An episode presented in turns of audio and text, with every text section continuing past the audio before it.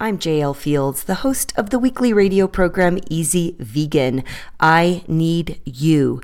I need monthly supporters to help me continue to bring vegan messages to airwaves and to podcatchers everywhere. When you support me on a monthly basis, for as little as a dollar. You could get anything from a weekly email from me to an entire meal plan for you, maybe even an online cooking lesson. Go to easyveganradio.com to learn more.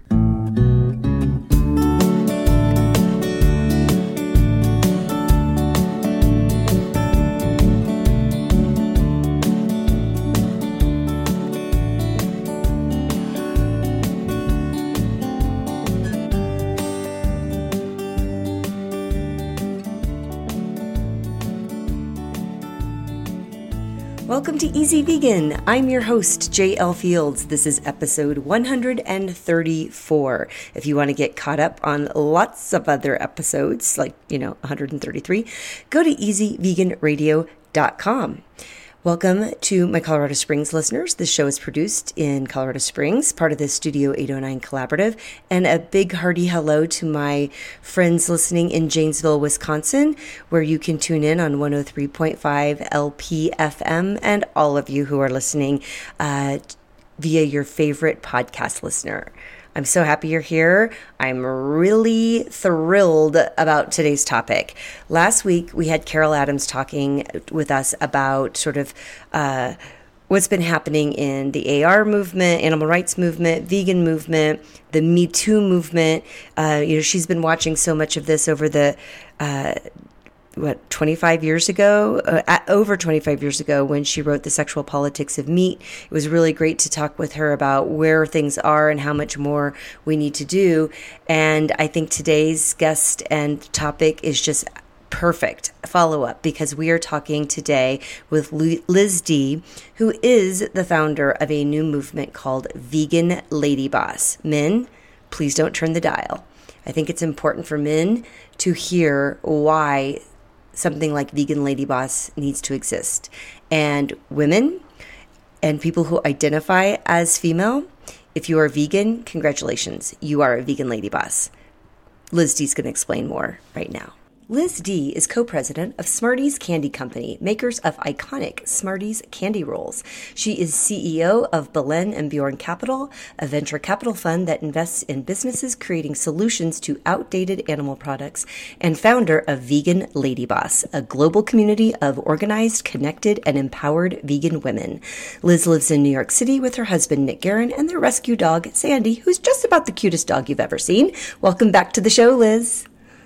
Hi, JL. Thank you so much for having me back. I'm delighted to be here. I'm so happy you're here. We have a lot to talk about. Yay! um, we always do. Uh, but one thing you were you've been on the show before. It was actually I think shortly after Baleine and Bjorn Capital launched, and you were talking about, you know, sort of the, your role as a corporate disruptor and as a vegan activist, which was super exciting. And I hope people will go back and um, listen to that episode. But I know that I've picked up a few new, new listeners along the way. And I think that your going vegan story is pretty remarkable. And I'm wondering if you'd be willing to share it again. Sure, absolutely. Yes, I'm happy to be back on the show and very glad to share my going vegan story again. And hello to new listeners and hello to old listeners. um, I'm sure you already know this already. uh, yeah. So I was working at Smarties Candy Company in 2011, and it was just a regular day. I came into the office and began doing research on Smarties, really to write about the fact that Smarties were vegan. And the only thing I really knew about veganism at the time were my prejudices against it, that veganism seemed extreme, and I didn't really understand why anyone would go vegan. But I knew that I had to know enough about it to write about the fact that Smarties were vegan. So I went online and I basically just Googled why do people go vegan? And I uncovered all this information and I uncovered some videos. I saw how we raise and slaughter animals for food uh, in our food system and I was really shocked. You know, I knew that meat came from animals, but aside from that, I didn't really understand the processes in place and I certainly didn't come to terms with all the cruelty, suffering, and horrific acts that we do as regular day to day course of business in factory farms.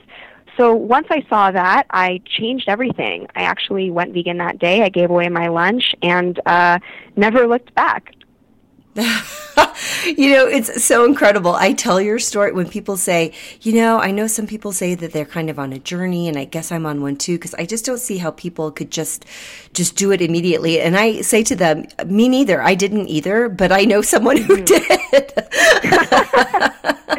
yeah, well, it doesn't matter how you get here as long as you get here. Well, right? exactly. But the, you really dove just headfirst, though after that. I mean, so you went vegan and, and you and I actually got to know each other because we both joined, I think fairly about the same time, we both joined the board of directors for our hen house.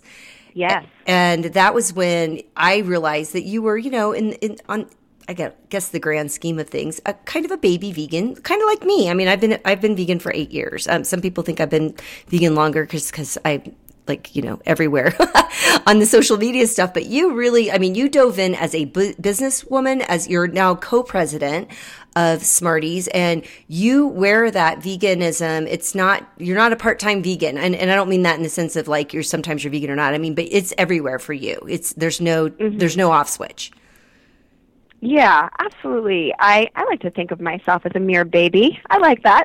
um, yeah.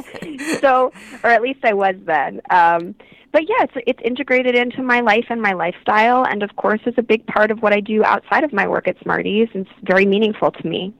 And if I recall correctly, didn't you and Nick for your wedding? I, I feel like you used your wedding as a fundraiser for a, a vegan organization, didn't you? Was it Mercy for Animals? We tried, that's for sure. And that could be a whole nother radio show, JL, about our vegan wedding. Yes. We uh, asked in lieu of, of gifts to uh, have people donate to either Mercy for Animals, Physicians Committee for Responsible Medicine, or our hen house.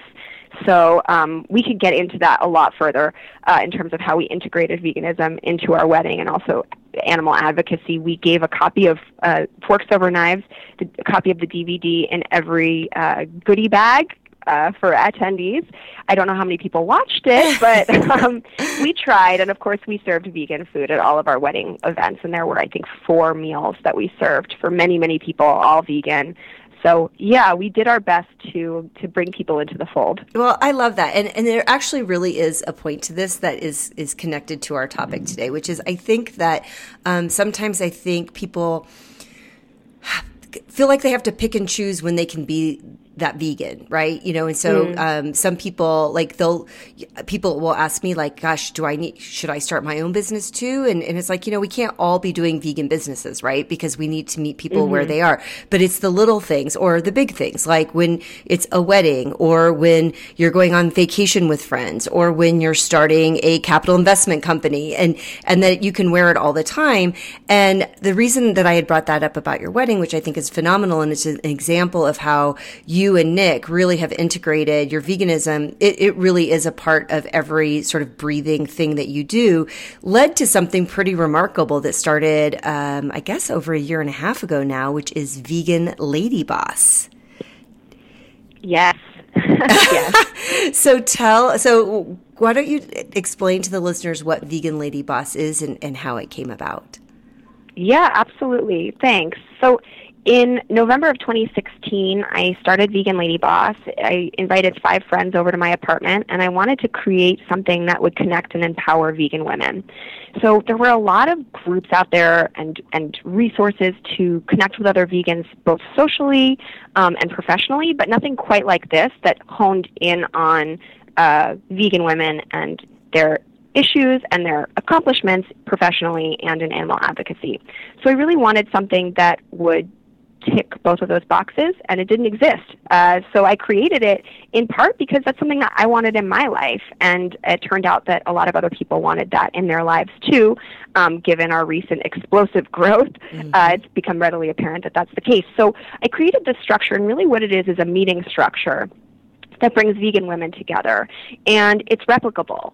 So, after about a year of fine tuning it in New York City, we created the organizer starter kit so that any woman, anywhere, anytime, can have her own Vegan Lady Boss meeting.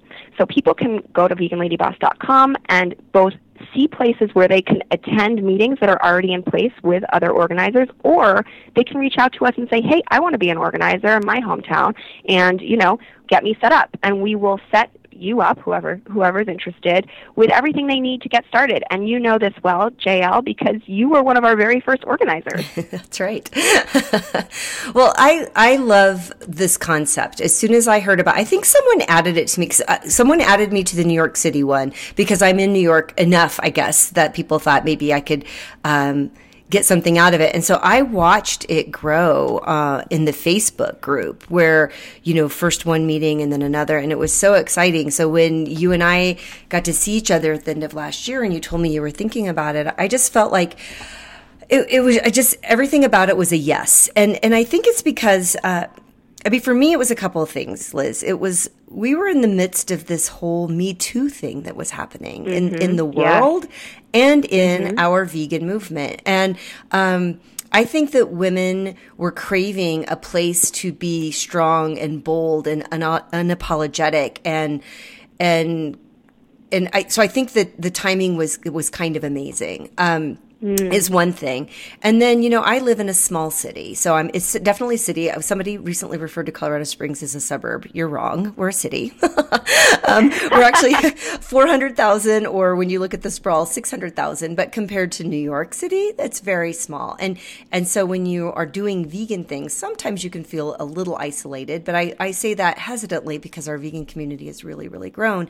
But what I felt like I, I hadn't found this combo of something that was sort of a women's business networking opportunity that completely connected to my moral compass and to my ethics. And I feel like that's what Vegan Lady Boss really provided. So I, I, I, I, I love that you said you put something together that you craved because isn't that usually what ends up being successful. I mean, like lots of people are like, "Ooh, get rich scheme. I'm going to put something together because I think it will make me rich or it'll do this or that." Yes. And those just aren't the the the things that succeed as much as something that was truly driven by passion.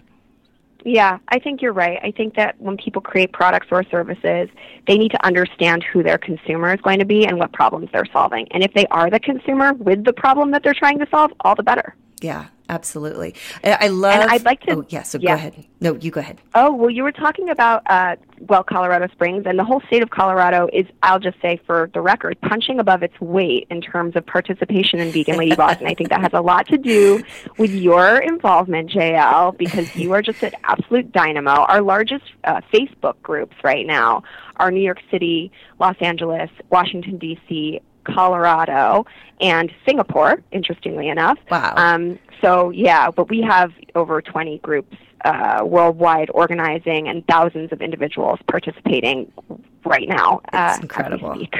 Well, you know, and I'll tell you, I really did have a strategy. You and I talked a, a little bit about this after yeah. it started. I did have a strategy because the thing about Colorado, and especially with Colorado vegans, is I think sometimes we think that there aren't a lot of us. Now, we know that there are more of us than we realize, but sort of visible and, and, wanting to meet. And so I wanted to start a chapter in Colorado Springs, but I also felt like um, you know, Denver is a bigger city.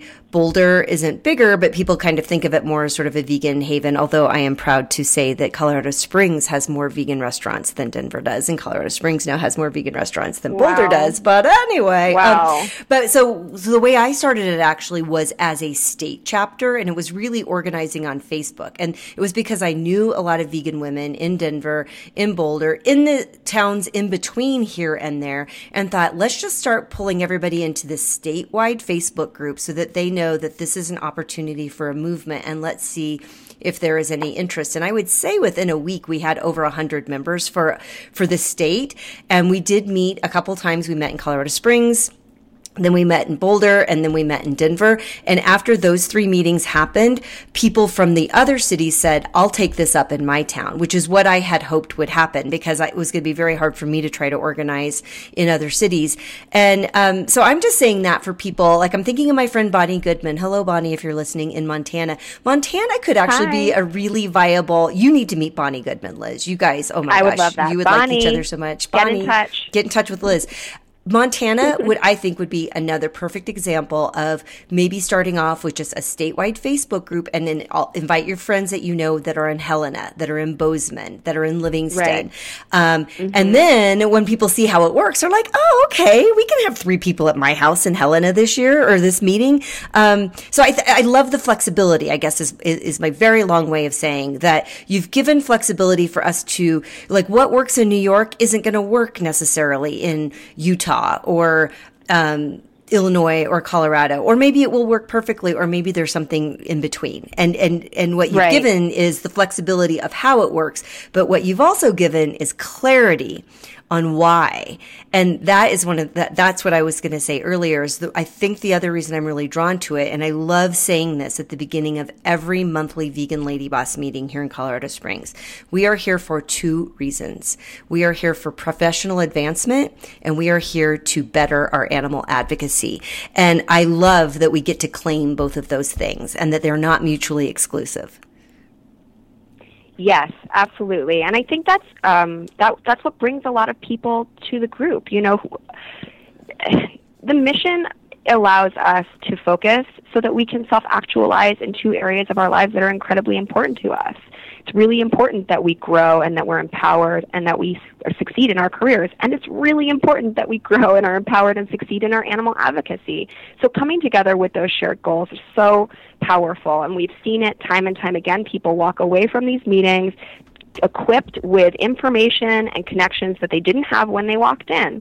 And um, I just wanted to speak to the, the genesis um, as a reaction to speciesism and a reaction to living in a patriarchal world and bringing vegan women together into a safe space where they're so connected ethically and of course connected as their experience as women um, can only make magic. And that's what we're seeing yeah, it's so true.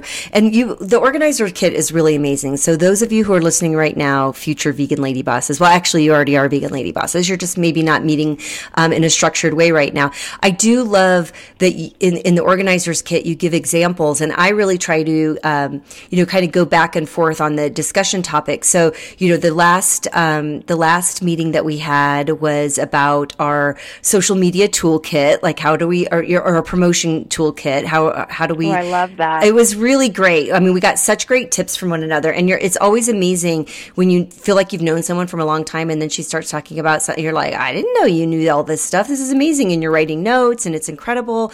Um, our next topic in Colorado Springs is going to be about our own worth. Um, are we getting paired, uh, paid fairly for the work that we do? Because I think as women, sometimes we're grateful for the work, or we don't want to. You know, we, we're just like, oh, I'm just so happy to be here, and I think it's so important for us as women to like hold each other up up and say we're worth it. But the other thing that we're doing is in July, and this again is a sort of a statewide thing, is we did decide as um, city chapters throughout Colorado now that we do want to get together as a statewide group twice a year so that we can meet other vegan lady bosses from other towns and cities. And so in July, our meeting is going to be at Luvin Arms Animal Sanctuary. And oh my God. I know. And we'll take lots oh, of pictures. I yes, I oh, want you to. You should. You should totally come. Um, and that one, what I'm excited about is one that we're going to be coming in from Boulder and Denver and Colorado Springs, and that um, our topic is going to be fostering a welcoming vegan community and how yes. we can talk about our own strategies. Mm. And we didn't invent that; we got that from you guys and from the organizers kit. Um, and we're going to do it been doing it in the context of animals that have been rescued.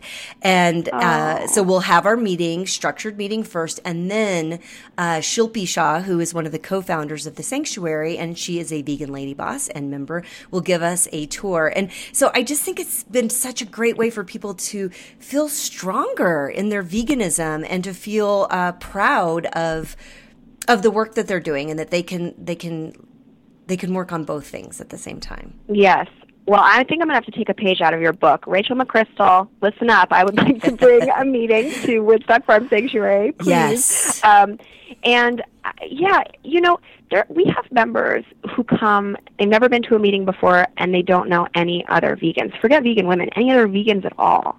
And they come in and they just look around with their eyes you know, wide in amazement that there are all these other people who share their values and beliefs who they didn't know before, and now they can walk away with friends exactly. um, and connections and supporting supporting one another and staying connected to the optimism and positivity is so important as well. And that's part of why we share our going vegan stories in the meetings. Spoiler alert, it's part of the meetings. Yep. Um, briefly, so that we're reminded of the hope that is seated when you hear that anyone could go vegan pretty much any time and for any reason. And when you hear these going vegan stories, it's so incredibly opt- uh, seeds so many. It it makes people so optimistic.